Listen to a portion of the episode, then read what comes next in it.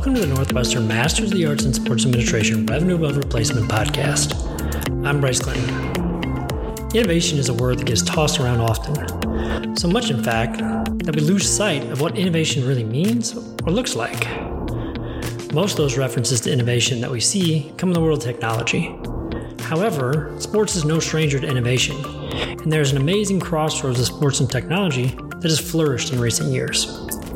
When it comes to innovation, there is no better person to help us understand than our guest today, Josh Walker.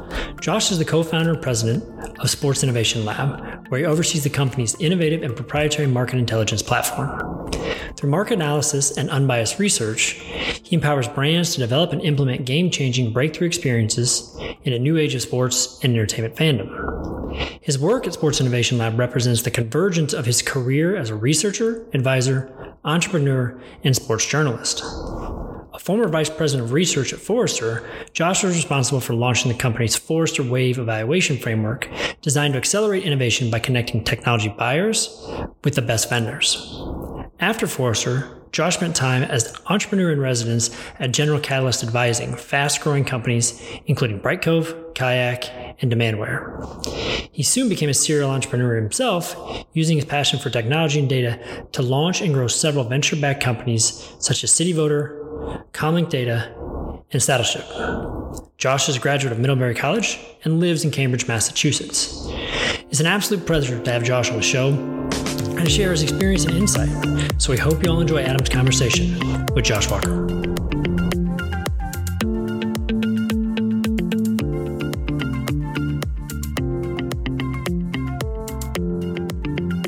Welcome to the Revenue Above Replacement podcast. I'm your host, Adam Grossman. With me from the Sports Innovation Lab is Josh Walker. Josh, welcome to the podcast. Thanks for having me, Adam. Yeah, it's great to have you. We've had a lot of discussions over the years, both in the class and outside of the classroom. But for those who are new to learning about Josh, can you give us your background today, particularly how you got to this position given your long track record of success in multiple different fields? Yeah, and um, I'll go a little bit further back than I usually do, just because it's usually helpful for students to understand that there's no straight path to uh, a career in sports or um, any career for that exam uh, for that matter. Um, so I started my career right out of college. I went to school at Middlebury in Vermont, and I wanted to be a sportscaster. So I got a job as an intern at a soft radio music station, cutting tape uh, back in '96, and um, it was one of those situations where you were surrounded by people who had worked in the radio industry forever and they kept saying to me like oh if you put your time in you could have your own show someday and I was always curious as to how much time that meant, and there was many years in their opinion. So I was like, ah, I don't think I'm going to be here for many years. So um, basically, bolted, went up to Boston, um, tried to get a bunch of internships with newspapers to become a sports writer. Um, got out of the broadcast bit for for a bit, and um, same thing did some writing for local newspapers and all the older uh, people there were like oh if you put your time in you know you might have your own column someday and i'm like all right how long will that take and they're like a couple of years and i was like ah, i don't think i'm going to be here that long so as it turns out i couldn't pay rent and all my buddies were going out to bars and having a good time. And um, so I got a job at an internet company, and this was 1997. And the internet company made me fascinated about technology. And uh, and I think this will kind of come full circle when we talk about how to hire people and what to look for is like I was just curious. I was curious how the internet worked and I wanted to understand this technology. So I started staying late at night, reading nerd books, and just trying to figure out why the internet was working the way it was, why AOL was successful, why this new MySpace site was becoming popular. And um, that stoked um, some curiosity into technology that really propelled my career in a whole new direction. I stopped thinking about becoming a sportscaster and I just started learning about technology because it was fascinating how this stuff worked.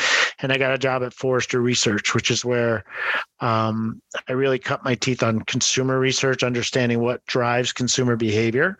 Um, and I spent six years there, and it was really when the internet was exploding. So I got exposed to all kinds of really interesting companies. I always say that's where I got my MBA. Um, and I think you can always think about your first job as a place to get your MBA instead of going to business school.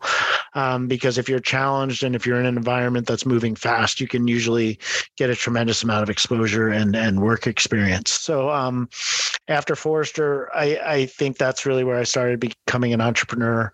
Uh, went into venture capital for a year as an entrepreneur in residence. The whole job was to find a company to go work for. And once you found the company to work for, you were supposed to go work on those teams. And I kind of failed at that. I didn't find a company I wanted to work for. Um, but I did realize I wanted to start my own company. So my brother and I started a company that competed with Yelp. Um, it was called City Voter. Uh, it had about 4 million registered users. We worked with all the local television stations across the country CBS, NBC, Hearst, and Fox. And what we did was kind of similar to anybody who lives in Chicago or Boston is like the best of city. You would come online and you'd vote for your favorite burger joint, or you'd come online and you'd vote for your favorite, um, you know, hotel or whatever it was. And the whole idea was that people don't have time to read reviews. They just want to know the best five places to grab a piece of pizza. Um, so we were trying to create a voter based way of doing that. And that led me to understanding how to collect consumer data, analyze consumer data, really understand what motivates consumers um, at a local level, but also at a national level. And um, after that, I, I worked at another company where um, we sold a business that tracked whether people were moving from one telephone company to another. So if you're switching from Verizon to T-Mobile, we could figure that out because we were analyzing really interesting data. Um, and then when I left that job, I was like, wow, you know, telecom's really boring. Um, I'd love to do something in an area that I know and care a lot about, and that was sports. Um, so I started trying to teach kids math using real time sports data. And I met a really, really smart guy, uh, David Terreston, who was a great coder. And he started building all these really cool games. And we just couldn't find anybody to pay for it. But through that process, I met a bunch of sports executives that were like, enamored with the thing that I learned at Forrester, which was that technology is changing behavior and they didn't know how. So the sports industry really wanted us to figure out how to do that for them, which was help me understand how technology is fa- changing fan behavior. And that was the origin of Sports Innovation Lab. That's where I met um, Isaiah and Angela, and we started the business back in 2017. We started the business with one key thesis, which is that the diehard fan is not the future for the sports industry, but this fluid fan is. And the fluid fan is open to change, empowered to choose, and continuously evolving. They're not that fan that's going to sit in the plastic seat for four hours and watch a game. So that's my entire career in about five minutes. Um, but it's but it's not as so much about like how I got to where I am is like all the different hops you take, they don't ever really make sense, but then they sort of do in the end. So have some patience with yourself and sort of let your let your career take the shape that it's going to. Yeah, and I, I want to follow up on two points to start out with in your earlier career. You mentioned at Forrester, you talked about how technology is influencing behavior and maybe not the other way around. Can you provide more kind of insight, detail about how you think about that? Because I, I, do think that's a key component of the stuff you're working on now and something I find very interesting. Yeah, I mean, I I think you know it when you see it, but to study it at scale is really cool. Right. So as a professor, you probably notice when students come in with new laptops or different phones mm-hmm. or you know they're they're on different sites um, those things happen so fast now you know like the the the the things that were relevant to somebody in their 40s aren't relevant to somebody in their 30s aren't relevant to somebody in their 20s we all used very different products and services. So i can't even relate to what my kids are doing on gaming platforms now. Like they're buying loot boxes and they're trading merchandise and they're like, and they, in some ways, they're learning a lot more about business a lot earlier than I did because they understand economics and marketplaces and things like that. So you have to be mindful of that, right? Because if a child that's on a gaming platform right now is using a technology that teaches him how to trade and value and and understand currency then some of these crazy ideas like nfts that are out there to our generation is like well maybe they're not that crazy maybe like kids will do that in like five or 10 years. Maybe that is real. Um, so you got to look at these emerging technologies not as like a way to just get enamored by the next shiny thing, but what are they doing at the core? Like, how are they currently changing like the way we think, what we learn, what we know? And then you can really understand how the, the future fan or, or the future consumer is going to behave. Yeah, and I think we should come back to that particularly. You mentioned the fluid fan. I know that's obviously a central component of the Sports Innovation Lab, and I want to come back to that. But I do want to continue with the earlier part of your career. Particularly, you said you worked in the sports content more, but then you went outside of sports before coming back into sports. Can you talk about how your career outside of sports and kind of gaining knowledge outside of sports has impacted your ability to be successful in a career in sports? Well, I mean, I think you've probably had the same experience, which is if you master a skill, and in your case, you mastered the ability to, you know, measure and quantify and come up with really interesting ways to value things, that's a universal skill. It's a horizontal skill, in my opinion. And then you, you can apply it to any vertical. If you learn how to do something that's technology related or data related, it's a horizontal skill right? And then you can go, oh, I want to apply that to healthcare, or oh, I want to apply that to sports, or oh, I want to apply that to entertainment. The technology thing, again, even till this very day, the stuff I learned in the 90s is universally valuable to me in any conversation. I understand how databases work. I understand what data looks like. I understand the problems with storing data, moving data. I understand how applications crash and why you have to test them and how you have to test them. Um, because like so many times you'll be at a bar with a friend, they're like, "Hey, we should build an app," you know, and it's like, "I got a business idea. We should build an app." And by understanding all the different things that go into doing that, you you you make smarter decisions in your career. I, I, can't let that one slide. So when people say they want to build an app, what's the number one mistake or one of the things that they when they talk about building an app that you're like, uh, I don't know, we really thought this through? Uh, distribution. Yeah, cost per acquisition. Like you just got to think about like how the hell is anybody going to know your app exists? So build the best app in the world, build the coolest app in the world, have the greatest idea in the world. How are they going to know it exists? The marketing cost to get an app in front of the right consumers. I I just I don't, you know unless you have the most creative grassroots marketing campaign that's going to get viral you're going to spend millions and millions of dollars just letting people know your app exists.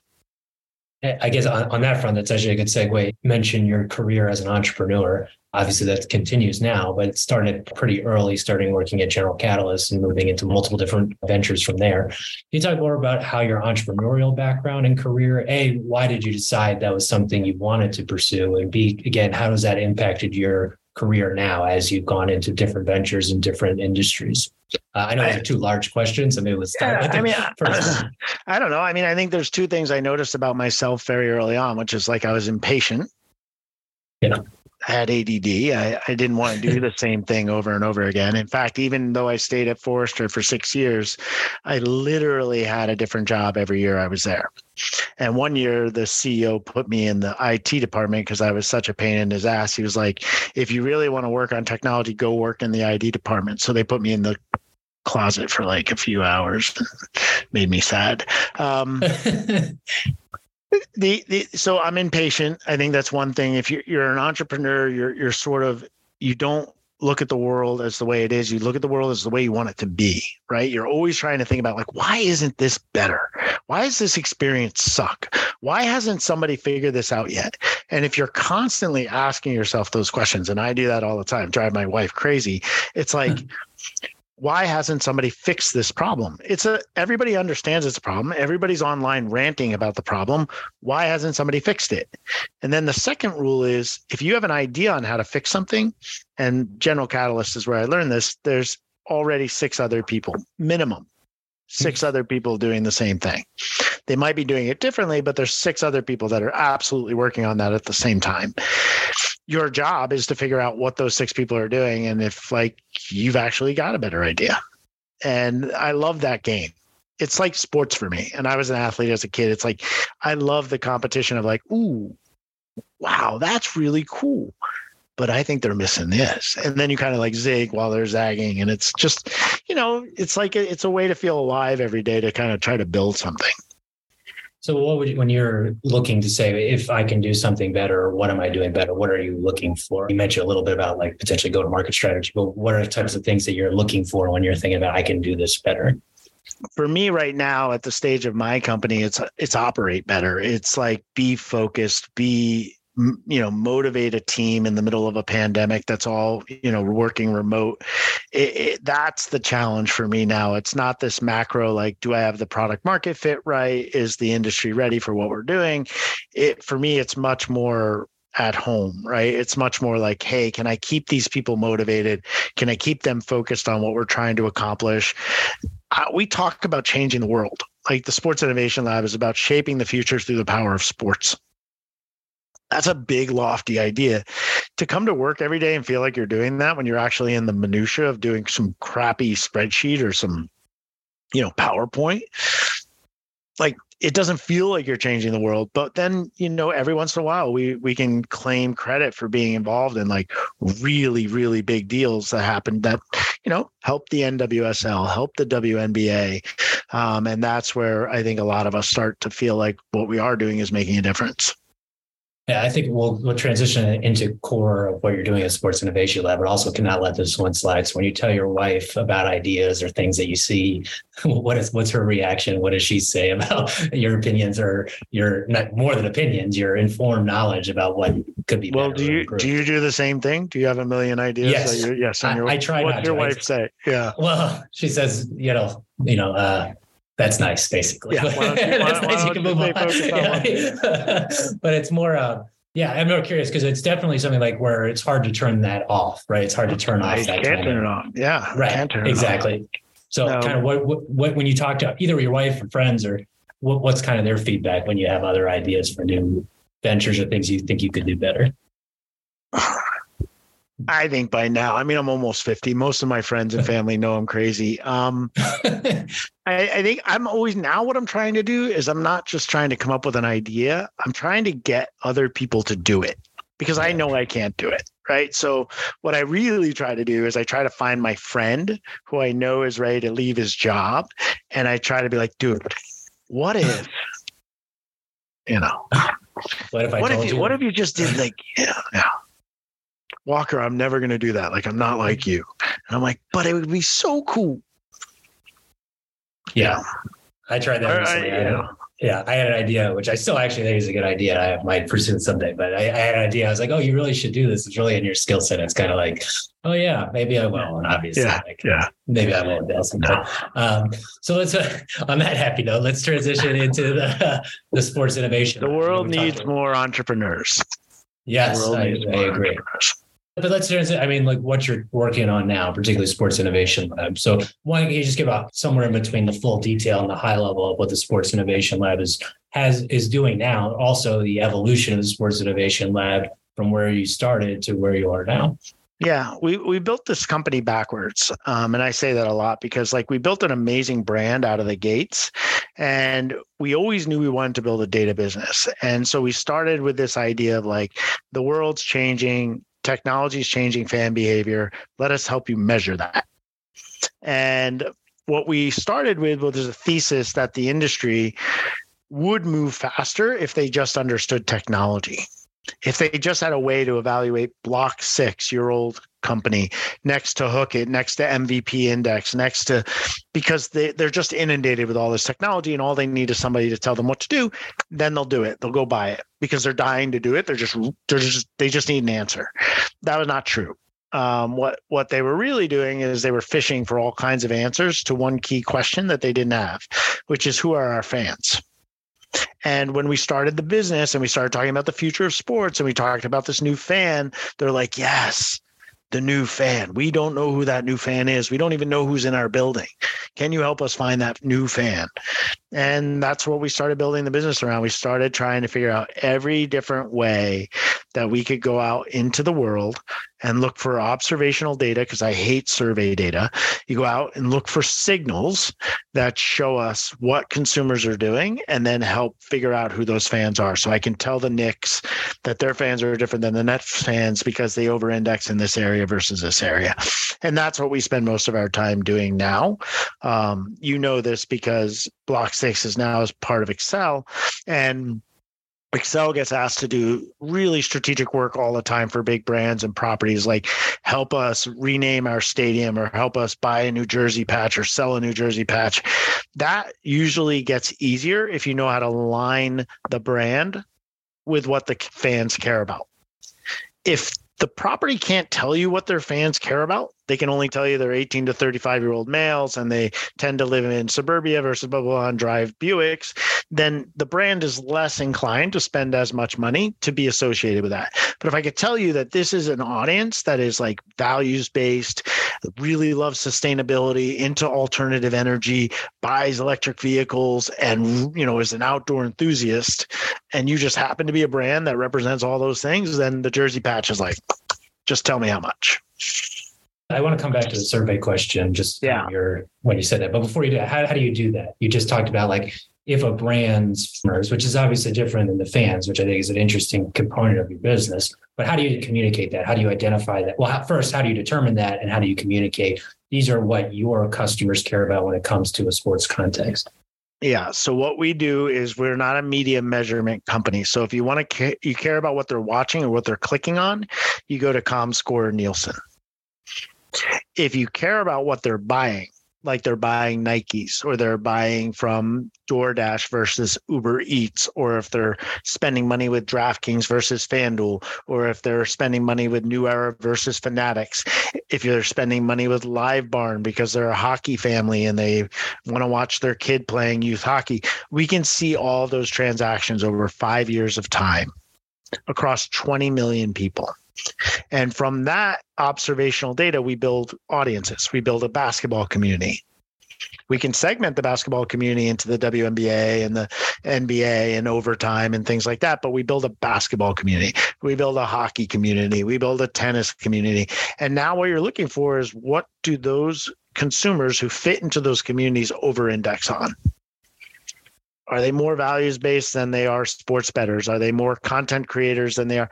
And you can see transactions that lead you to understand what those behaviors are. For example, if you see Adobe or Canva or some of those like power tools for a content creator, if somebody's spending a lot of money with them, they're a content creator. I mean, there's no reason to spend a lot of money with those tools if you're not doing that stuff. So seeing Adobe and Canva on their direct to consumer market stuff, like skewing higher and higher.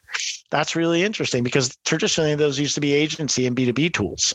But now you have a whole segment of our our entire consumer base that wants to create content. And I think that's the younger generation playing with, you know, their iPhones and everything else and being like, hey, I want some power tools for my, you know, TikTok videos.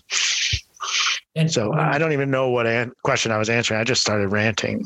No, no, no, no. I think that okay. I think one of the things you're really focused on. I, what I asked was how do you create those profiles and how can you tell people really care? Yeah. And I think the one of the step changes that you have is actual transaction data, people actually voting with their dollars. Mm-hmm. So when you you know, like you said, there are other providers that have different information. When you talk to either we what we define as properties, teams, leagues, events, yeah. or when you talk to what we'd say are either brands or companies or the buy side, you know, each may have different responses, but what is the response when you layer on this transaction data with these fan profiles in ways that maybe they haven't or likely have not seen before? Yeah. Well, I mean, again, there's like the whole industry has has this mindset of appends, right? Like or enrichment. So if you start talking to a data nerd, they'll be like, "Oh, can we use your data to append our data, or can we enrich our data with your data?" What they're really talking about is they have data in their own database, their own CRM system, and they're trying to figure out if my data can be matched to their data. And that's not the business we're in. We're in the business of creating really interesting profiles of their customers without touching their data so that they can build what's generally called a lookalike model says hey if we see those customers in our data set maybe they exist in your database in your crm but they certainly exist out on the internet so you want to go buy those people because it already looks like you've got really valuable people over here. And what's been the response? Obviously, that's like you're saying, you're maybe changing the conversation from a pending to lookalike model. So, what's been the response on both, whether it's on the property side or on the company side? On the brand side, we get lumped into a ad tech marketing conversation. So it gets very technical very fast. Like, can we match? Can we put this in a clean room? Can we do, you know, hashed email? Da, da, da, da, da. Like, and uh, we have to say, look, that's we're a strategy company that doesn't do media placement, or we're not a DSP. We're not a we're not somebody's going to put ads out on the internet for you. That's challenging because that's what they're used to being pitched. But once they understand what we're sitting on, they're like, whoa, how do you have that much credit card data? And what have you done with it? Nobody's done that. Like we can get credit card data. Like we're Nike, we're Gap, we're New Balance. We can get credit card data. We have those partnerships but then you just have raw credit card data. So all the processing we've done to turn that into something that's interesting has gotten the brands very interested in what we're doing. On the property side, the teams and the leagues, this is a new muscle for them. Right? They have not really be besides ticketing, they have not really gone direct to the consumers to get them to buy anything. They rely on Fanatics to sell the jerseys. They rely on ESPN to sell the OTT subscription. They rely on, you know, Aramark and everybody else to merchandise the food and beverages. So they don't know honestly how to build direct to consumer campaigns beyond you know season ticket packages or or individual ticket promotion nights and stuff like that. So it's a really interesting dynamic with them. They're just learning how to use this data can you provide either case studies on both, either the property side and the brand side, or one? You mentioned some of the clients that you worked with. Can you just, yeah. in detail, provide a case study to make it clear for the students exactly what you're talking about? Yeah, we're. I mean, we're working with a number of different NBA teams right now, and I'm working with every single WNBA team. Um, the, I'll give you more of a blanket case study, and then we can talk in specifics. Um, they tend to know that their fans are older that they live in the suburbs and that they don't show up frequently. And if you say, Do you know anything else about them? Not really. And so what we do is we come in and we say, Well, it looks like you have a more urban consumer who uses rideshare Uber and Lyft, who uses DoorDash and you know Grubhub, and is a single. They use dating apps too. They're on dating apps, and they tend to um, spend with more of these game consoles like Xbox, PlayStation, and blah blah blah. This is a tech savvy, informed urban consumer. They do not live in their database or if they do, they don't know who they are and they have no idea what percentage of their fan base looks like that.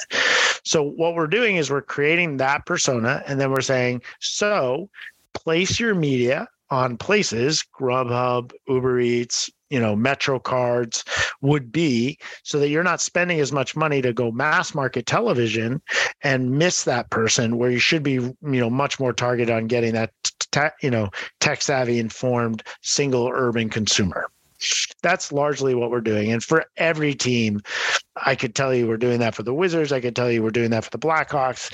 It, it's everybody. Everybody wants that same future fan over here because they know their current fan is older. One team told us that they literally send out um, season ticket um, reminders and like they're getting notes back that their season ticket holders are dying like that they've literally physically wow. passed away. Um, so so it's it's not just a cliche that they're aging out like they're legitimately aging out of their their existing client base and so you said before you can make these recommendations your strategy company sometimes people are going to ask, this is great strategy, but how do I actually do this, physically do this? So how do you lead the horse to water in that? Well, we try to work with agency partners to do the creative agency work, right? We're not a creative agency, we're a data business. So the data should lead you to these personas and these audience buying recommendations.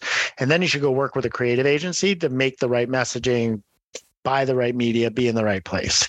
We're actually doing some of that work right now and I don't love it because I, I don't think that's the future of my business, but we need it to your point to have that case study, right? I got to come back and say that, look, my media performed at 10%, 20, 30% mm. better than your media. Right. But once we have that, Adam, I don't think I'm doing that a lot. I think we're going to be working with Excel, with GMR, with you know Wasserman, whoever, and let them do their their creative work. One of the things you talked about, I did want to make sure we came back to this, particularly in the context of uh, working better. You talked about the difference between survey data and observational data, particularly transaction data. So, from your perspective, what what are the challenges with survey data as compared to the observational data you've been talking about? Well, I, I pulled this up just because I knew you were going to ask me that mm-hmm. question. Um, so I love this book. Um, so I recommend it. You should all read it if you haven't. So for um, for people on audio only, it's called Everybody Lies: Big Data, New Data, and what the yeah. internet can tell us about who we really are. Yep, Seth Stephens-Davidowitz, um, very smart dude. Um, works for the New York Times, I believe. Um, and anyway, his his whole point is that if you ask people something, they give you one answer. But his whole thesis was that if he could watch what they click on and have anonymized search data, he could figure out other things. And he basically his the, the title says it all everybody lies mm-hmm. it's like what you think you like and what you think you do is very much um, in opposition of what you actually do so i am not a huge fan of surveys we do do surveys full transparency um, because you have to get at the why you have to get at the qualitative information or you at least have to have an informed opinion about why somebody bought nike instead of adidas but again it's like unless you hit them at the right period of time like you and I are very busy. You've got a young kid. I've got kids I'm driving everywhere. Who has time to sit around and do a 45 minute survey? Some of these surveys are literally 45 minutes and they can only ask you about 200 brands because after 200 brands, you get fatigued. And there's a really good question about whether you read the 200 brands or you're just like filling in dots just to finish the thing. So, like, how much stock do you want to put into something like that?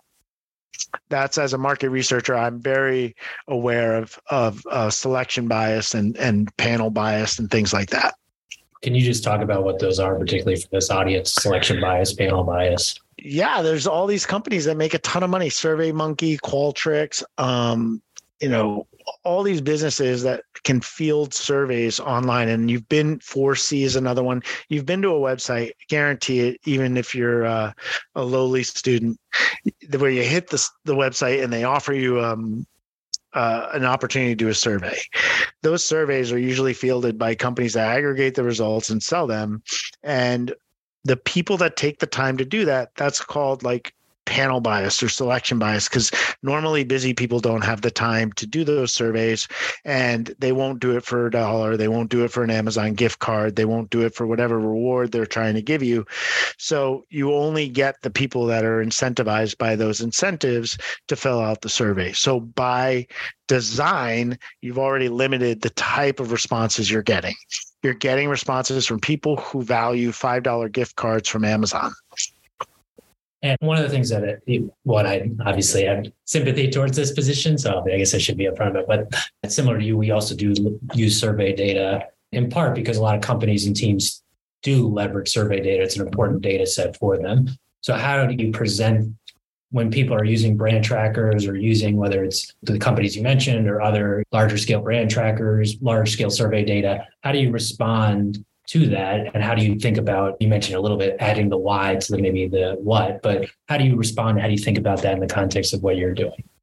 I think you're probably better equipped to answer this than i do but there's some theory or thesis and i forget the name of it where it's like if the if the size of the panel is big enough, you remove the noise, right? And as a statistician, I should look this up or something, but it's like mm-hmm. you, you need to have a large enough sample. And then some of these outliers or some of the people that just fill in the random dots sort of kind of move to the edges and you get a much better representation of what you need. The problem with the fan surveys is though they only do about 500 of them Right. And they do them on an exit survey or something like that. So if you leave the game and you're pissed off because the team lost or, you know, like something bad happened at the game, you're going to get a really crappy survey. Um, so there's also the con- context and the timing of which you get that survey response, which again, I don't think that they're irrelevant or useless. They're just, they need to be put in the context of another tool to either validate or challenge the assumptions that come out of them. Yeah, I would agree with that. I think that could be its own other discussion. So I'll put a pin in that for now, but maybe we'll have you back and discuss that in more detail. But one of the other things I want to make sure we covered, particularly, you mentioned this a little bit earlier in the podcast, is the distributed workforce impact of COVID. So from your perspective, kind of, you know, obviously given the strategic advisory, not data parts of your business, what was the impact of COVID and what do you see as some of the lessons learned or some of the insights you can take now going forward? Obviously, it's not a post COVID world, but obviously, as COVID hopefully continues to recede. Yeah, I think you and I have talked about this a little bit because I see you in your office and I envy the fact that you have a place to run away to sometimes. But um look, I mean, I'm a I'm a very emotional leader I like to rev my team up. I like to bring them together. I like to hear how their day starts, pick up on visual cues if they're having a bad day. Um, if you're in the office, you'll know if somebody broke up with somebody or if somebody's parents have, are sick or if there's been a death in the family. Those things are lost over Zoom. Um, and as you know, a leader of a company, when you have dozens of employees, you're trying to pick up on those non-visual cues to kind of understand whether or not you should be engaging in this conversation with somebody or they're not really there or they need to have another conversation. And when you're a leader you're also very busy so you're bouncing from one call to another and you tend to jump right in. You don't do the small talk. There's not a lot of like that. So there's not a lot of opportunity to learn. So you can be into a conversation for 15 minutes and then have the the employees start to like waver or look like they're gonna you know cry or something and you're like what didn't i pick up on like where where where where's the miss here and they've got a lot of stuff going on outside of work that you just don't have an ability to kind of connect on that is in, incredibly challenging for the way that I've grown up in business. I've grown up giving people high fives in the office, fist bumps, taking people out after work just to kind of break down the crap that happens during the day. Um, those tools are sort of gone. So we have 20 something people in, I don't know, 10 different cities. Yeah, everybody's everywhere. And then you got to look at the financials of bringing them all together. Like I want to bring them together. We get a huge amount of energy and productivity when we're together, but it literally costs like $20,000 to fly everybody to some place. And like, it's, it's not possible on an ongoing basis. So, how have you been able to navigate that? Obviously, it's a significant leadership challenge and having a distributed workforce. And do you see that in your employees? Do you think that the employees are missing? Are, they prioritizing having the freedom to work from home versus the, co- the collective collaboration experience? I don't know.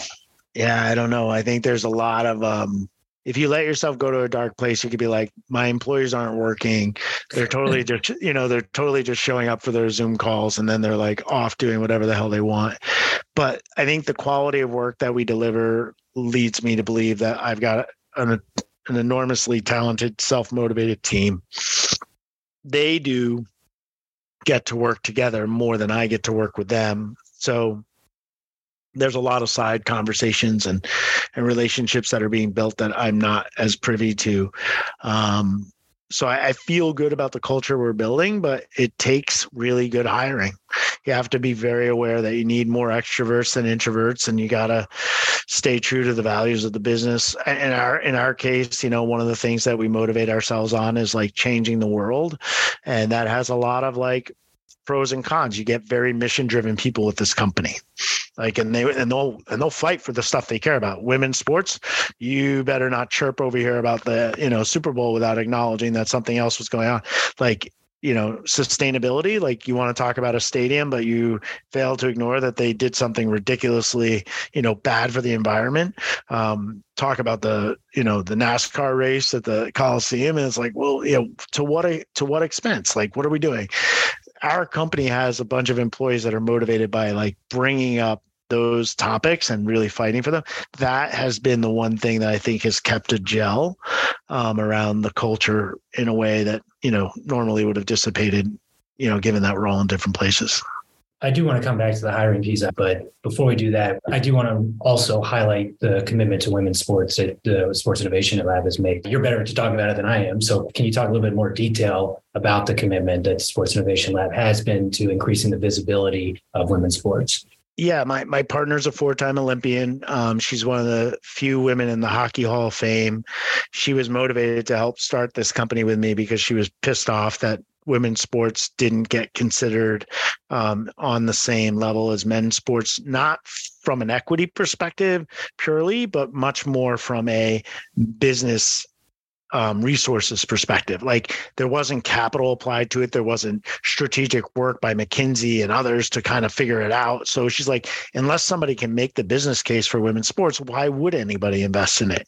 So she was highly motivated coming into the business to do that. And then um, we had the opportunity to start um, the Athletes Unlimited League with Jonathan Soros um, and um, that whole team there. And again, I think that what they're doing and what some of the other investors are doing in this space is they're starting to treat women's sports like a startup that just hasn't been around as as long as the you know um, men's league. So when you talk to the founders like Jon Patricof of the of the Athletes Unlimited group, he he talks about the fact that like, look, we we've been at this for like four or five years.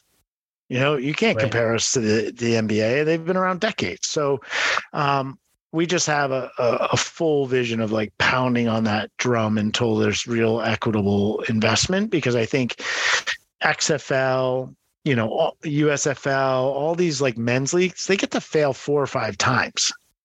Right. You know, women's sports, like if you can't get a franchise off the ground, like somebody kills it and it doesn't come back.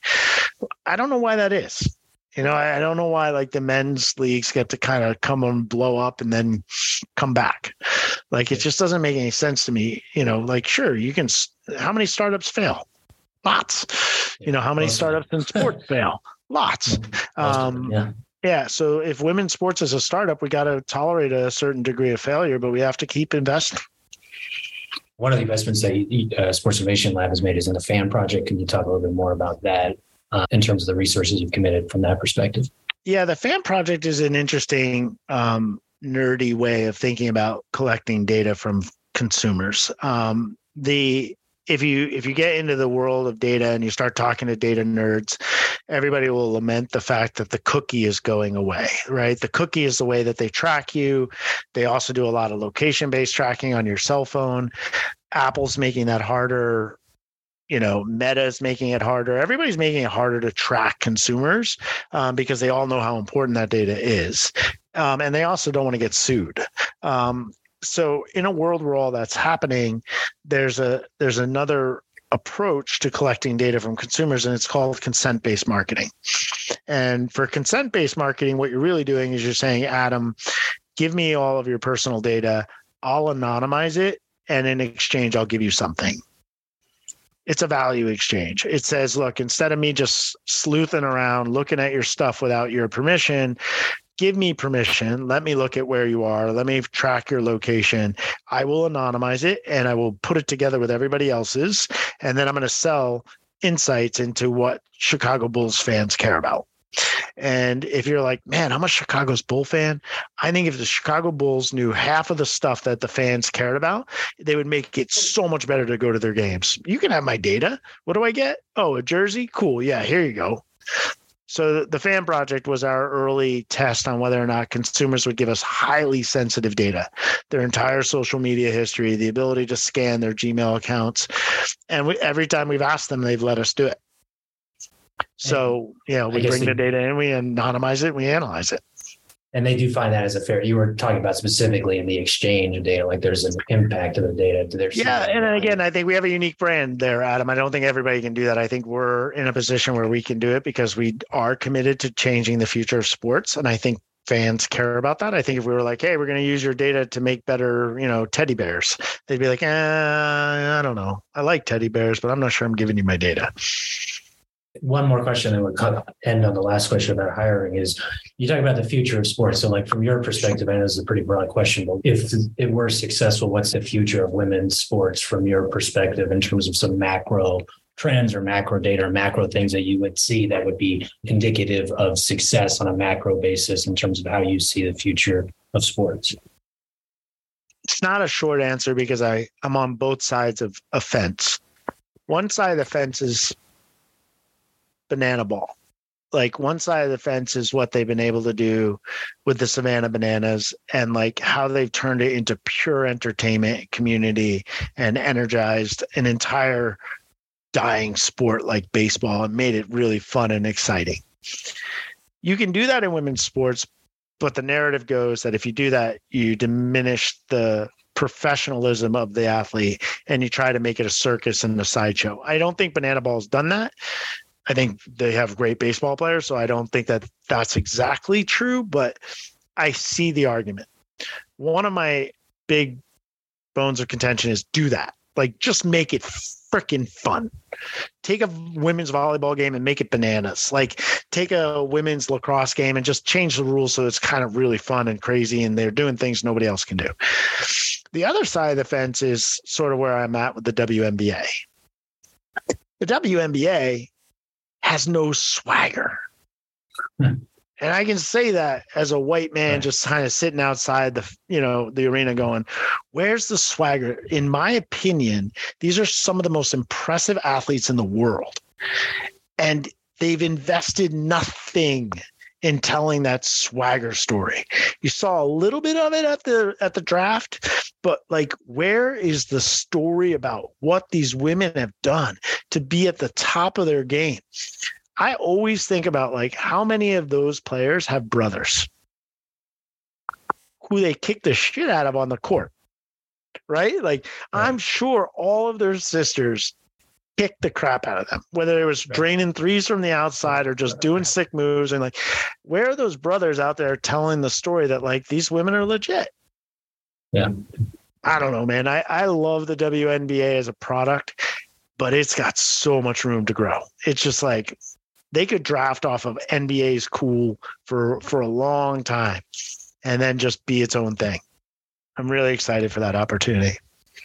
Yeah, that will be another topic of conversation. Mm. Hopefully, we'll have you back because I think that's very interesting the way you described it. But we are come to the end of the time and want to end with the last question, which I've been hinting at for a, a few minutes now, which is you were mentioning about the hiring process you have a, hired a great team at Sports Innovation Lab. So, from your perspective, given that we have so many students who are listening to the podcast, what are you looking for when you're hiring people, either more senior positions or even more entry level positions as people who are trying to enter into the sports industry?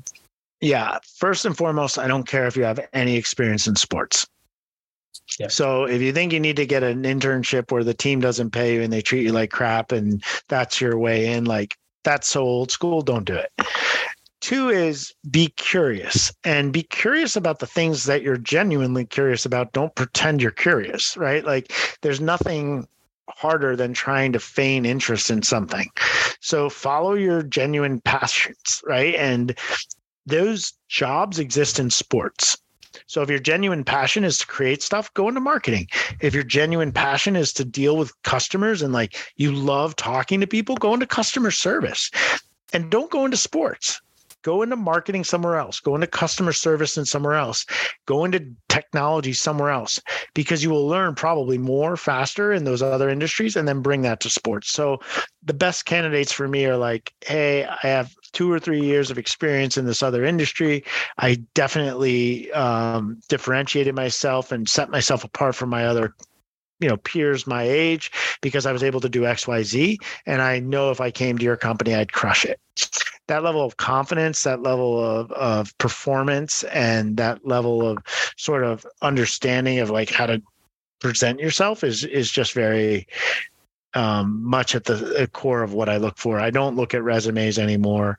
I definitely try to get a sense of who people are based on what they've done and what they've you know been able to achieve and i always try to find references i never hire somebody without a like a solid base of references and not the people that they tell me they know i usually try to find people that they didn't tell me they knew and see if i can talk to them when you're talking to the references, what are you looking for? The things you just talked about, or is there something else that you're looking for when you're? Yeah, did they come to work with energy? Like, did they challenge you? Did they challenge themselves? Did were they, you know, I want type A people, but not type A people that come into work and be like, I want to raise, I want to raise, I want to raise, I want to raise. They're mm-hmm. type A in the sense that they're like always asking for more responsibility.